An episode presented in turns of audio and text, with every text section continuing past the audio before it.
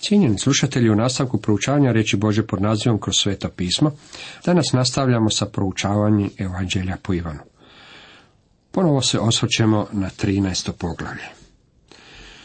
Kako smo to već govorili, učenici su bili sa Isusom u gornjoj sobi. Učenici su bili nalik grupi djece u onoj gornjoj sobi. Bili su uplašeni i to s pravom. Sjena križa padala je na tu malenu skupinu. U 18. redku dalje čitamo. Ne govorim o svima vama, ja znam ko je izabrah, ali neka se ispuni pisma, koji blaguje kruh moj, petu name podiže. Isus je bio vrlo oprezan u tome da im svakako kaže kako ne govori o njima svima. Upravo im je rekao da ako čine te stvari, međutim među njima je jedan čovjek koji to ne može činiti. Znate li zašto? On nije uzvjerovao. Isus im je već rekao da svi oni nisu čisti. Gospodin je rekao, vi me zovete učiteljem i gospodinom. Gospodin je učitelj i treba mu se vjerovati. Gospodina treba slušati. Vjera i poslušnost moraju ići zajedno. Spasonosna živa vjera vodi k poslušnosti. Juda nije imao tu vjeru.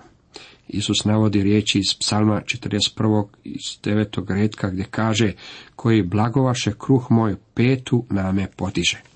Isus govori o Judi.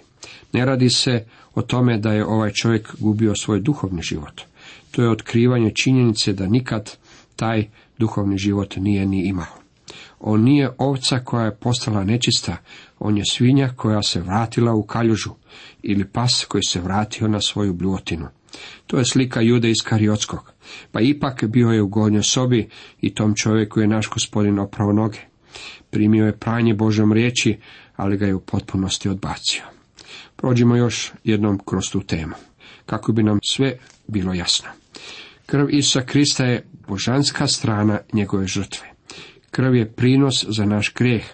Krv je uklonila svu moju krivnju i izbrisala je tamni zapis koji je svjedočio protiv mene. Ona mi je dala položaj pred Bogom jer je izbrisala sve moje prijestupe. Krv je bila prinos za plaćanje kazne.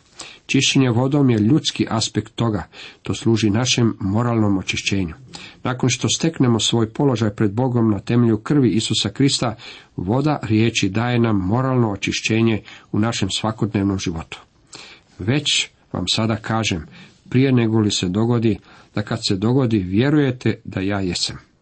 Isus im je rekao da će jedan od njih podići svoju petu na njega, pa kad se to dogodi, neka ne budu iznenađeni.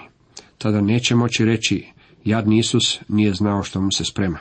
Jeste li ikada zapazili da je gospodin Isus bio izdan iznutra? Ta istina vrijedi još i danas. Ljudi se tuže na greh koji vlada izvan crkve. Međutim, taj greh ne šteti crkvi. U stvari neki od tih grešnika bivaju spašeni.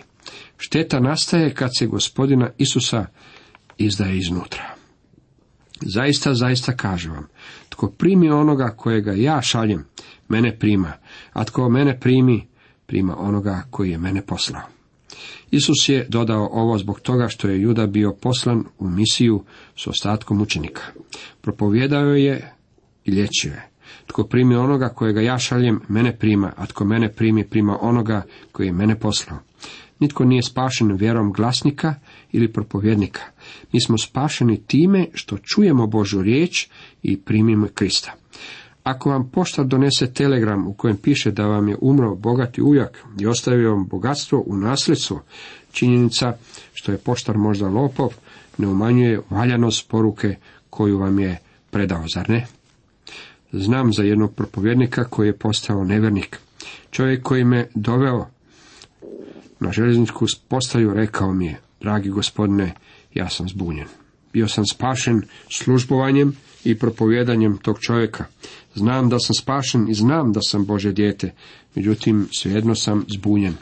Kako mi to možete objasniti?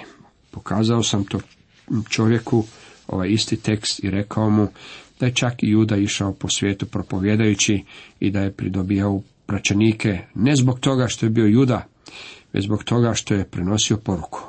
Bog će blagosloviti svoju riječ. Mi smo spašeni po tome što slušamo riječ. Rekavši to, potresen u duhu Isus posvjedoči, zaista, zaista kaže vam, jedan će me od vas izdati. Učenici se izgledahu među sobom u nedoumici o kome to govori. A jedan od njegovih učenika, onaj kojega Isus ljubio, bjaše za stolom Isusu do krila. Šimon Petar dade mu znak i reče, pitaj tko je taj o kome govori. Ovaj se privine Isusu uz prsa i upita, gospodine, tko je taj? Ako mislite da Isus nije bio potresen zbog toga što ga je Juda izdao, tada ste u zabludi. Isus je bio potresen u duhu. Učenici su bili zapanjeni. Možete si zamisliti šokiranost koja prostrujala prostorijom. Juda je bio tako lukav da nitko u sobi nije niti pomislio da je on izdajica. Svaki od učenika je mislio da bi to mogao biti onaj drugi ili on sam. Svaki učenik znao da je sposoban učiniti istu stvar. Ja sumnjam da su drugi zapazili kratki dogovor između Ivana i Petra. U sobi je svakako vladala velika zbunjenost. Petar je vjerojatno sjedio malo dalje od Isusa, a s obzirom da je Ivan bio odmah pokraj Isusa, Petar mu je dao znak da pita Isusa. Isus odgovori, onaj je kome ja dadnem umoćen zalogaj. Tada umoći zalogaj, uze ga i dade judi, Šimuna Iškariotskoga. Bio je običaj da domaćin na objedu uzme komad kruha, umoći ga i da ga počasnom gostu. Gospodin je judu učinio počasnim gostom ovim postupkom. Predao mu je znak prijateljstva. Juda se našao na raskrižju. Krist je do samog kraja držao vrata otvorena za judu. Čak i u vrtu. Isus je rekao, prijatelju, zašto si ovdje? Još uvijek držeći vrata otvorena za judu. Isus je znao što će juda učiniti. Kao što je netko rekao, preznanje nije uzrok dešavanja nečega. Drugim riječima, iako je gospodin znao što će Juda učiniti, gospodin ga nije na to prisilio.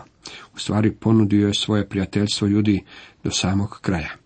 Nakon zalogaja uđe un Sotona. Na to mu Isus reče, što činiš, učini brzo. Sotona je obuzimao Judu postupno. Mislim da Sotono nikada ne uzima čovjeka u jednu mahu. Postoji mnogo malenih padova koji dopuštaju Sotoni da se ubaci postupno. Zatim na koncu on preuzima kontrolu. Gospodin je Judi dao priliku da ga prihvati. Međutim, Juda je okrenio leđa gospodinu. Tada je u njega ušao Sotona i u potpunosti ga preuzeo. Juda je sam donio svoju odluku. Bog nikada ne šalje čovjeku upakao ako se čovjek sam prvo ne pošalje onamo. Vidite, Bog ratificira čovjekove odluke. Bog ih potvrđuje. Kad čovjek kaže da prihvaća Krista, Bog kaže ja to potvrđujem, primam te. Kad čovjek kaže da odbacuje Krista, kao što je to Juda učinio ovdje, Bog tada kaže ja potvrđujem tu odluku. Isus ga je zamolio da ide brzo. Donioši svoju odluku protiv Boga, Juda svejedno nije bio izvan Bože kontrole. U stvari, dovršivši svoju odluku, on je potaknut surađivati s Bogom. Vidite, vjerski vođe nisu željeli uhititi Isusa i razapeti ga u vrijeme dok se u gradu za blagdane nalazilo mnoštvo ljudi. Željeli su čekati dok blagdani ne završe. Međutim, naš mu je gospodin rekao da ode sad i učini to na brzinu. Zato je Juda morao otići da je njihov naum poznat Isusu i da moraju djelovati na brzinu. Nijedan od sustolnika nije razumio zašto mu je to rekao. Nitko od nazočnih nije posumnjao da je Juda izdajnik. Budući da je Juda imao kesu, neki su mislili da mu je Isus rekao kupi što nam treba za blagdan ili neka poda nešto siromasima. Zapazite da naš gospodin nije preklinjao ljude da ga podrže. Imali su svoju blagajnu i obavljali su svoje poslovanje na poslovni način. To nam također govori da ih Isus nije hranio na čudesan način. Oni su morali kupovati svoju hranu. Oni nisu bili nekakva čudačka skupina. Juda je bio blagajnik. Kod rukovanja novcem čovjek se uvijek nađe u kušnji, što jednako tako vrijedi i danas. U vrijeme paske siromašnjima se davalo milostinju. Zato su učenici mislili da je to Isus zatražio od ljude da učini s novce. On dakle uzme zalogaj i odmah iziđe, a bjaše noć. Zapazite, također da kad je Juda izišao van, bila je noć. Dragi prijatelji, za Judu je to bila vječna noć. Bio je to đavolski dan, a đavolski dan je uvijek nalik tami koja se spustila nad Egiptom. Taj je čovjek otišao u vječnu noć. Ono što Bog čini, on to čini polako. Što đavao čini, to čini na brzinu. Đavao mora djelovati na brzinu jer su mu dani ograničeni. Bog ima svu vječnost kako bi ispunio svoje ciljeve. Mi vrlo često to ne uspijevamo razumjeti. U sobi je sada došlo do promjene. Jude više nije bilo i naš gospodin počinje govoriti nazočnim učenicima. Oni su bili uplašeni. Sjena križa nadvila se nad malenom skupinom okupljenom u gornjoj sobi. Naš gospodin želi te ljude podići iz dubine na visinu. Od ovdje i sada ono što će biti od materijalnog k vječnom, od svjetovnog k duhovnog. Iako ga je Šimun Petar prekinuo, mislim da Isusova beseda započinje ovdje i nastavlja se u 14. poglavlju. Pošto Juda iziđe reći Isus, sada je proslavljen sin čovječi i Bog se proslavio u njemu. Ako se Bog proslavio u njemu i njega će Bog proslaviti u sebi i uskoro će ga proslaviti. Gospodin Isus sada prelazi u duhovno okruženje. Sin čovječi bit će proslavljen, a to će se postići njegovom smrti i uskrsnućem. Gledano s ljudske strane, križ izgleda kao sramota i poraz, međutim u križu je proslavljen Bog jer spasenje svijeta dolazi kroz taj križ. Dječice, još sam malo s vama. Tražit ćete me, ali kao što rekoh židovima, kažem sada i vama. Kamo ja odlazim, vi ne možete doći. Jude sada više nije bilo, pa ih je Isus mogao sloviti kao malenu dječicu. Isus odlazi na križ i nitko nije mogao otići na križ onako kako je on otišao. On je patio sam, a postoje Kristove patnje koje vi i ja ne možemo u potpunosti shvatiti. Zapovjed vam novu dajem. Ljubite jedni druge. Kao što sam ja ljubio vas, tako i vi ljubite jedni druge. Po ovom će svi znati da ste moji učenici, ako budete imali ljubavi jedni za druge. Sada im Isus daje novu zapovjed. Neki ljudi misle da je Isus rekao, po ovom će svi znati da ste moji učenici, ako budete fundamentalni u svojoj vjeri. Dragi prijatelji, ja vjerujem u to da čovjek treba biti fundamentalan u svojoj vjeri, u nepogrešivosti Božje riječi, u potpuno nadahnuće pisma i u božanstvo Isusa Krista. Ja vjerujem da je on umro na križu kao žrtva za grijeh, da je umro zamjenskom smrću za grijehe svijeta. Ja vjerujem da je uskrsnuo tjelesno i uzašao u nebo i da dolazi osobno po svoju crkvu kako bi ju uzeo iz svijeta. Međutim, želim reći i ovo i želim to reći vrlo oprezno. Vjerovanje u te stvari ne presvjedočuje nespašeni svijet izvan crkve. Svijet umire samo da bi primio barem malo ljubavi. Isus je rekao da njegovi učenici moraju biti poznati po ljubavi. Kad sam bio dječak, otac mi je umro i ja sam otišao raditi kako bi izdržavao majku i sestre. Tada sam živio kod dvije tetke i mog ujaka neženje. Jedna tetka bila je baptist, a druga prezbiterijanka. Moj ujak bio je nevernik i pivopija. Svake nedjelje bi ustajao u vrijeme ručka. Za večeru smo svake nedjelje slušali kako se iznosi baptističko i prezbiterijansko prljavo rublje. Mnogo godina, kasnije kad mi je ujak bio u bolnici, jedna od mojih tetki me je u suzama pitala, zašto on ne želi doći Kristu? Skoro sam je rekao, dragi prijatelji, moram vam reći, izgubljene ljude nećemo pridobiti za Krista ako i dalje budemo krčanski kanibali. Ako li pak jedni druge grizete i glođete, pazite da jedni druge ne proždete. Galačanima peto poglavlje 15. redak. To je ponašanje koje nespašene ljude odbija od crkve danas. To razlog zbog kojeg ne dolaze kako bi čuli evanđelje. Oni prije nego što čuju evanđelje mogu čuti svaku vrstu ogovaranja. Svaćate li da je najvažnija zapovjed kršćanima ne svjedočiti, ne služiti, nego ljubiti druge vjernike. Tertulijan je napisao kako je rimska vlast bila zabrinuta zbog rane crkve. Kršćani su neizmjerno rasli brojem, zbog toga što nisu željeli niti trunčicu kada prinijeti pred carevim kipom, Rimljani su se bojali da bi ti kršćani mogli biti neodani. Uhode su dolazile na sastanke kršćana i vraćali se svojim pretpostavljenima s ovakvim izvješćem. Ti kršćani su vrlo čudni ljudi. Sastaju se u praznoj prostoriji kako bi štovali svog Boga. Nemaju nikakvog kipa. Oni se obraćaju nekome imenom Isus, koji je odsutan, međutim kojeg izgleda očekuju da se svaki čas vrati. Ali kako li samo ljube tog čovjeka i kako ljube jedni druge? E sad, kad bi u vašu crkvu došle uhode iz neke ateističke vlade, kako bi vidjeli je li kršćanstvo ono što tvrdi da jest, kakva bi bila njihova ocjena? Bili se oni vratili svojim šefovima s ocjenom da vi ljubite jedni druge? Kaže mu Šimun Petar, gospodine, kamo to odlaziš? Isus mu odgovori, kamo ja odlazim, ti za sad ne možeš poći sa mnom, no poći ćeš poslije. Na to će mu Petar, gospodine, a zašto sada ne bih mogao poći za tobom? Život ću svoj položiti za tebe. Odgovori Isus, život ćeš svoj položiti za mene? Zaista, zaista kažem ti, pijetao neće zapjevati dok me tri put ne zatajiš. Tu imamo čovjeka koji je blizak svima nama. Ja vjerujem da ako ste Bože dijete, nikada nećete prodati Isusa kao što je to učinio Juda. Sotona nema tu upravu nad vama, zbog toga što u vama prebiva Boži duh. Međutim, nema niti jednog od nas koji ne bi bio spreman učiniti ono što je učinio Šimun Petar.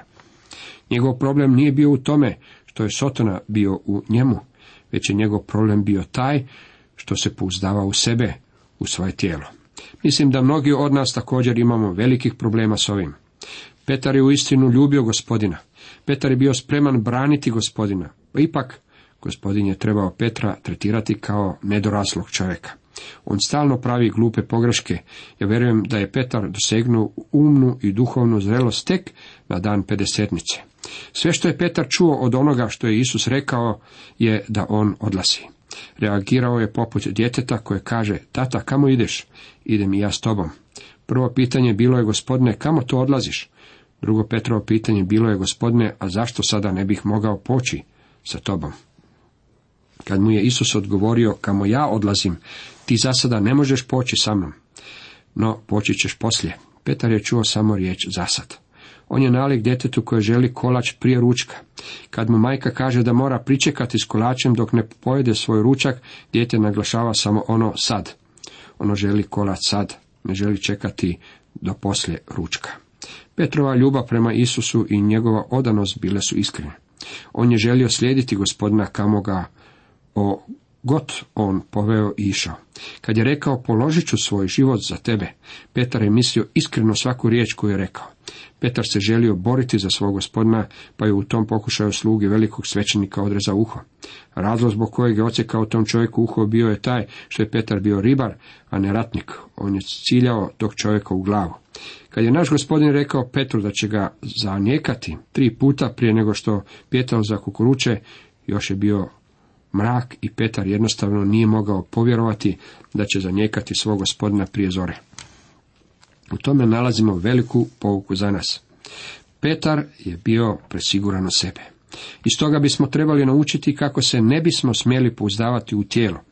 Pavao je rekao, a zapisao u drugoj Korinčanima 12. pogledu 10. redku, kad sam slab, onda sam jak. Prepoznajete li svoju slabost ili mislite da ste jaki? Netko je upitao Dvinga Modija, imate li dovoljno milosti da umrete za Isusa? On je odgovorio ne. On to nije zatražio od mene da učinim. Međutim, ako to bude tražio od mene, znam da će mi dati milost da to učinim. To je odgovor. Naše je tijelo slabo, međutim, Bog će udovoljiti svakoj našoj potrebi. Cijenjeni slušatelji, toliko za danas.